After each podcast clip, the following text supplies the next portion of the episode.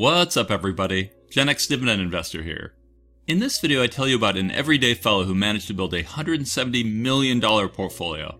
So if you appreciate content like this, then please hit the thumbs up button, subscribe if you haven't yet, and click that bell notification. Now, I want to start this off by warning you that you're going to hear some investing strategies that I consider are way too risky to adopt. Thus, don't try to copy everything this guy did because even he warns against doing that. However, he did have some great lessons you can adopt. And the he I'm talking about is Edward Avedisian, and I wouldn't be surprised if you've never heard of him. I mean, he stayed out of the limelight most of his life until a few months ago when he donated $100 million to the Boston University Medical School. Wow. It sounds like he embodies an old Armenian proverb that says, The water will find its way, meaning the one with the potential to get something done will do it. Edward was born in Rhode Island in 1937 to Armenian immigrants, his father was a simple weaver and his mother was a teacher and a genocide survivor. The Armenian Genocide was the systematic destruction of the Armenian people and identity in the Ottoman Empire during World War I. Some lessons Edward learned early on in life from his parents included the importance of education as well as giving to less fortunate people. Listen to this interview from eight years ago, which was done after he donated money to build a school for needy kids in Armenia. Where did this passion and commitment to education come from? Well, Thank you for asking. It actually came from my parents. Uh, they were both 100%, 110% Armenian. My mother was extremely fortunate, having been protected during the genocide uh, since she was enrolled in the German orphanage school in Kharpet. And there she met uh, many friends, kept up, up with them through the years. And at home, they're always doing something for somebody else, it seems. Uh, and I could never understand that. Uh, we, had really limited means. And I remember one time I was frustrated. You know, we help so many people. Why aren't others helping us? You know, and I, I remember one day kind of just stood up outside. I remember quite vividly. Just put my hand in. And when I grow up, I'm going to help somebody else. And that I think has stuck with me. And I've been extremely fortunate, not only in my career, but financially. And having learned not by what was told to me by my parents, but the examples they gave by how they lived. Uh, and it was, they gave the most valuable gift of all, which is the gift of time. Awesome, and I hope someday to be as prolific of a philanthropist as Edward Avedisian. By the way, I automatically donate 10% of all my merch proceeds to St. Jude Children's Research Hospital, so check out my Teespring link in the description below to see if I have any fun dividend merchandise you want, knowing that each of your purchases also donates to St. Jude's. Okay, so Edward attended public schools in Rhode Island with his siblings and grew up in an Armenian neighborhood. Down the street from him lived Aram Chobanian, a friend who later became a very successful Harvard trained cardiologist, and I'll talk about him again shortly. Now, even though Edward's family didn't possess much material things, they did have a passion for music. His mother was a talented singer and she encouraged her sons to play instruments, so Edward tried his brother's clarinet and fell in love with it. Edward did well in school and got a scholarship to Boston University, where he graduated with a music degree. He then joined the Boston Pops and the Boston Ballet Orchestra as a clarinetist and was a professional musician for around 40 years. But how could a simple clarinetist build a $170 million portfolio? I mean, how did an average guy on an average salary who never had anything handed to him manage to do so well? Take a listen to this clip from a business podcast I found where he explained things. Edward Avedisian is with us. As I said, a retired clarinetist and a philanthropist, the $100 million donation going to BU.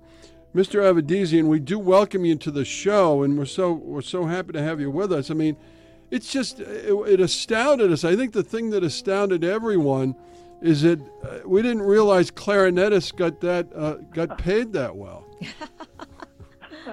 I should have taken up the instrument. Uh, for sure, for sure, no, they don't.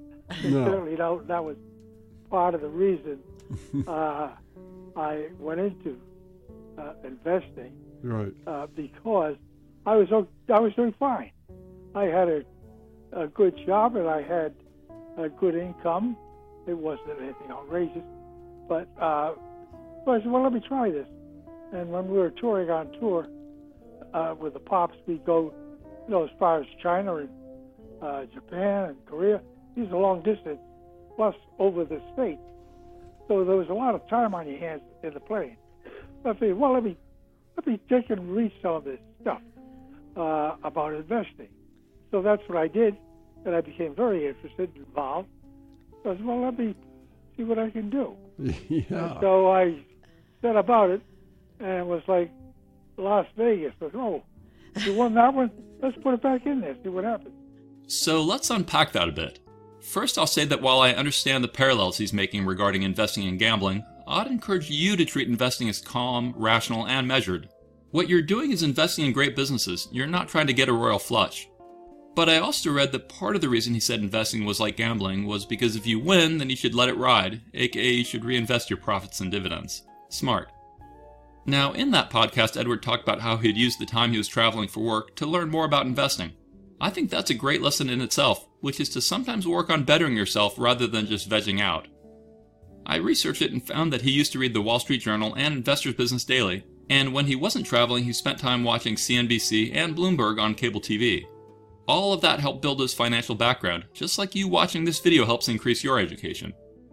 Edward also read IPO prospectuses and investing books to improve his investing knowledge. I include a bunch of good investing books in the description of all my videos, and I strongly encourage you to always have at least one investing book by your bedside, and then commit to reading at least 15 minutes a night. As an Amazon associate, I earn from qualifying purchases, which means I get a small commission if you buy something using my link. Anyways, Edward was self taught, but he did have an informal network of fellow investors he liked to rub shoulders with.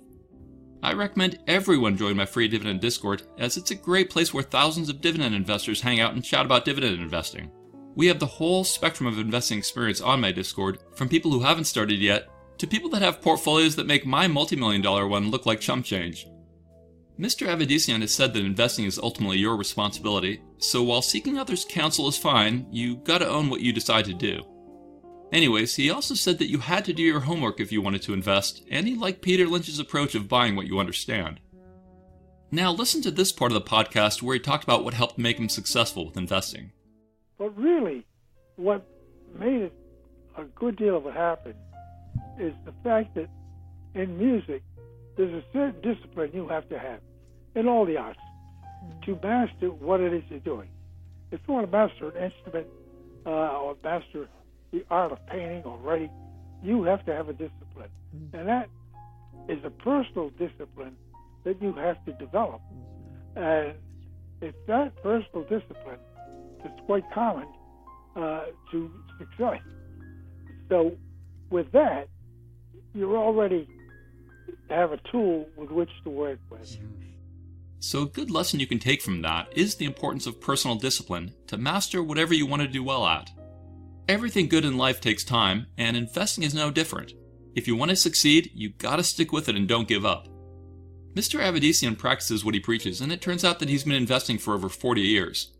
But now I'll tell you something that should really blow your mind. He didn't even begin investing until he was in his 40s, which itself is another lesson, which is that it's never too late to start. You'll hear me repeat that message in my videos because I still get comments from people who understandably worry that they're starting their investing journey too late in life. Usually they're pretty freaked out. So if that's you, then I recommend you really internalize the next two things I'm going to tell you. Number one, it's never too late. And number two, don't stress about your past. Look, I wish I could go back in time and make different decisions, but until we build a flux capacitor, I can't. So it's useless to waste time worrying about the past, and instead we all just gotta look forward and make sure we do the right things. Start investing today. Start working out today. Start eating right today. But don't ruminate about the past. Okay, another insightful observation that Mr. Avedisian had was that since investing is a marathon that you'll do until you die, you need to figure out how to stay engaged with it. I mean, the highs are high, but the lows are low, and sometimes you might even get bored with investing. For him, the whole challenge of investing kept him motivated, and because he was investing for a bigger purpose than himself, it also kept him going for decades. I feel like I found my purpose in life, and that's to spread the positive word of dividend investing, and so I can relate to him finding his motivation to stay the course. Now, another insight Mr. Avedisian had about investing was how his music career had some interesting parallels to his investing journey. And uh, one didn't interfere with the other, not at all. In fact, in some ways, it was a complement uh, because you're always thinking on the on the job of music performance, where it's risk and reward. You have to make it happen every time, every time. So, So- that discipline Yeah. carries over in investing as well. Sure. So you can maintain one helps the other really. Yeah. Uh, there, there is an association here. I think anyone who spends a lot of time doing something will easily be able to find similarities to other things in their life. Like if you're an awesome skier and you also spend a lot of time investing, then you'll probably be able to draw some insightful similarities about what it takes to succeed or fail in both endeavors. Okay, another observation Edward made was about risk reward. I find it important to always evaluate the risk reward aspects of your investments. Speaking of risk, listen to this clip. I- I'm not doing things like I used to do, uh, which was ridiculously uh, involved with risk. How much risk can you stand? And looking back, seeing some of the risks I took, you know, uh, you've got to be crazy. you know, you, you don't do that.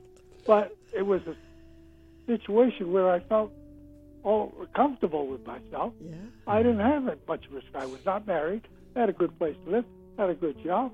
Yeah. Hey, who needs it, you know? So, some key insights in there. One is that he recognizes that he probably took on too much risk with his investing, but he also said he was young and not married, so why not? I like to invest conservatively, but I think it's fine to put a small percentage of your investable assets in higher risk things, as long as you acknowledge the higher loss likelihood as well. And I agree it makes sense to take more risk when you're young and then scale back as you get older. But I also think you can do fine if you choose to invest in more conservative blue chips dividend stocks your entire life. There are lots of ways to succeed. So, what was my warning about in the beginning of the video? What was it that Edward did that he himself now says is too risky? Well, it turns out that he used a lot of margin debt, aka he borrowed money from brokers using his stocks as collateral, and then he used that money to invest even more into the market. I found out that he had 13 brokerage accounts at one point, so he could do things like maximize his allocation to IPO shares, as well as optimize his margin usage. I highly recommend against ever taking on extra debt to invest because I've seen people get wiped out doing that. So just because he was able to do it successfully, I would strongly urge you not to try that route. Trust me, your dividend snowball will grow just fine if you don't quit. Just keep investing slow and steady and conservatively, and it's a relatively safe and low stress way to go. To me, using margin is kind of like using steroids. Sure, you can get gains faster, but the risk of damaging yourself ain't worth it. Anyways, Mr. Avedisian knew that as long as his return exceeded the interest he had to pay on the borrowed money, then his snowball would continue to grow faster than it would have on its own. But he also said that if he had a mortgage or kids or whatever, then he wouldn't have dreamed of doing the riskier investing things he did. Now, another lesson I took from my research about Edward is the importance of living frugally and simply. He said that one habit he had that was essential to his success was living a stripped down, simple life while investing everything he could. I, I live in v- very modestly. It's a very nice home I have, and, uh, but I'm not in a gated community or anything highfalutin at all. Uh, I have a few old cars uh, that I love, uh, but it's just the idea of my existence is fine. I think living frugally is half the battle to doing well financially over your life. Live frugally, invest intelligently, win. Another thing I appreciated about Mr. Avedisian was his humility. When he donated the 100 million to the medical school, they obviously wanted to name it after him. But he didn't want to be called out like that, so he suggested they use his friend's name instead, aka Dr. Chobanian. But the doc said he didn't want his name on the building either, unless they also put Avedisian's name on it, so that's what they ended up doing. So just stay humble, regardless of your success. None of Mr. Avedisian's previous donations ever had his name attached to them. Like the school in Armenia was named after his parents. He donated $5 million to the University of Rhode Island College of Pharmacy, honoring his older brother who graduated there. And his donation caused them to name their school of nursing after his sister. Overall, Mr. Avedisian seems like a really awesome guy, and unlike some people out there right now, he's very excited about the future and he thinks now is a great time to start investing. He said, It's a fabulous time to get started. Look at what we're doing with energy, climate, everything. Stuff is just going to explode. Wow, it's fabulous. He also said, If you own good stuff, stay with it. The market will turn around soon enough. There's a lot of opportunity coming. So, for all you folks that are long right now and are concerned, maybe you'll find comfort in his words. Just remember that the market can be bumpy for a long time before things calm down. Now, Mr. Avedisian didn't share what specific stocks were in his portfolio, but he did say that they are major companies with household names you'd recognize. One sector he said he wasn't too heavily in was healthcare stocks because he never felt the urge to get into them. His favorite sector is tech, and he speaks highly of Microsoft and Bill Gates. Note, I'm long Microsoft. Mr. Avedisian was never an index fund guy, and instead he liked to invest in great companies that he could buy and hold for decades. He said that owning a few great businesses that can grow for generations will make you great wealth and that the magic of compounding will do the rest. Now, in my opinion, the safest bet is to invest in broad market ETFs, even though I personally go with single stocks. And if you do decide to go with individual stocks, then most experts will recommend that you hold between 10 to 30 of them in a mature portfolio, and Mr. Avedisian slanted towards the lower end of that range. He said he never tried to time the market and he just let his investments ride because he noticed that the market always came back. That being said, he would sell his companies that were faltering, and he paid attention to a business's competitive advantage and whether it was waxing or waning. And bottom line, he loved Lynch's quote that you water your flowers and cut your weeds, aka you should keep investing more into your good companies and don't be afraid to get rid of your bad ones. He believed so much in his companies that he held on to them in all market conditions, whether it was the dot com bust or whatever, and he said he was very glad that he never sold out. So I hope you enjoyed all that, and now I'd like to shout out my newest Patreon aristocrats who have recently signed up to support me.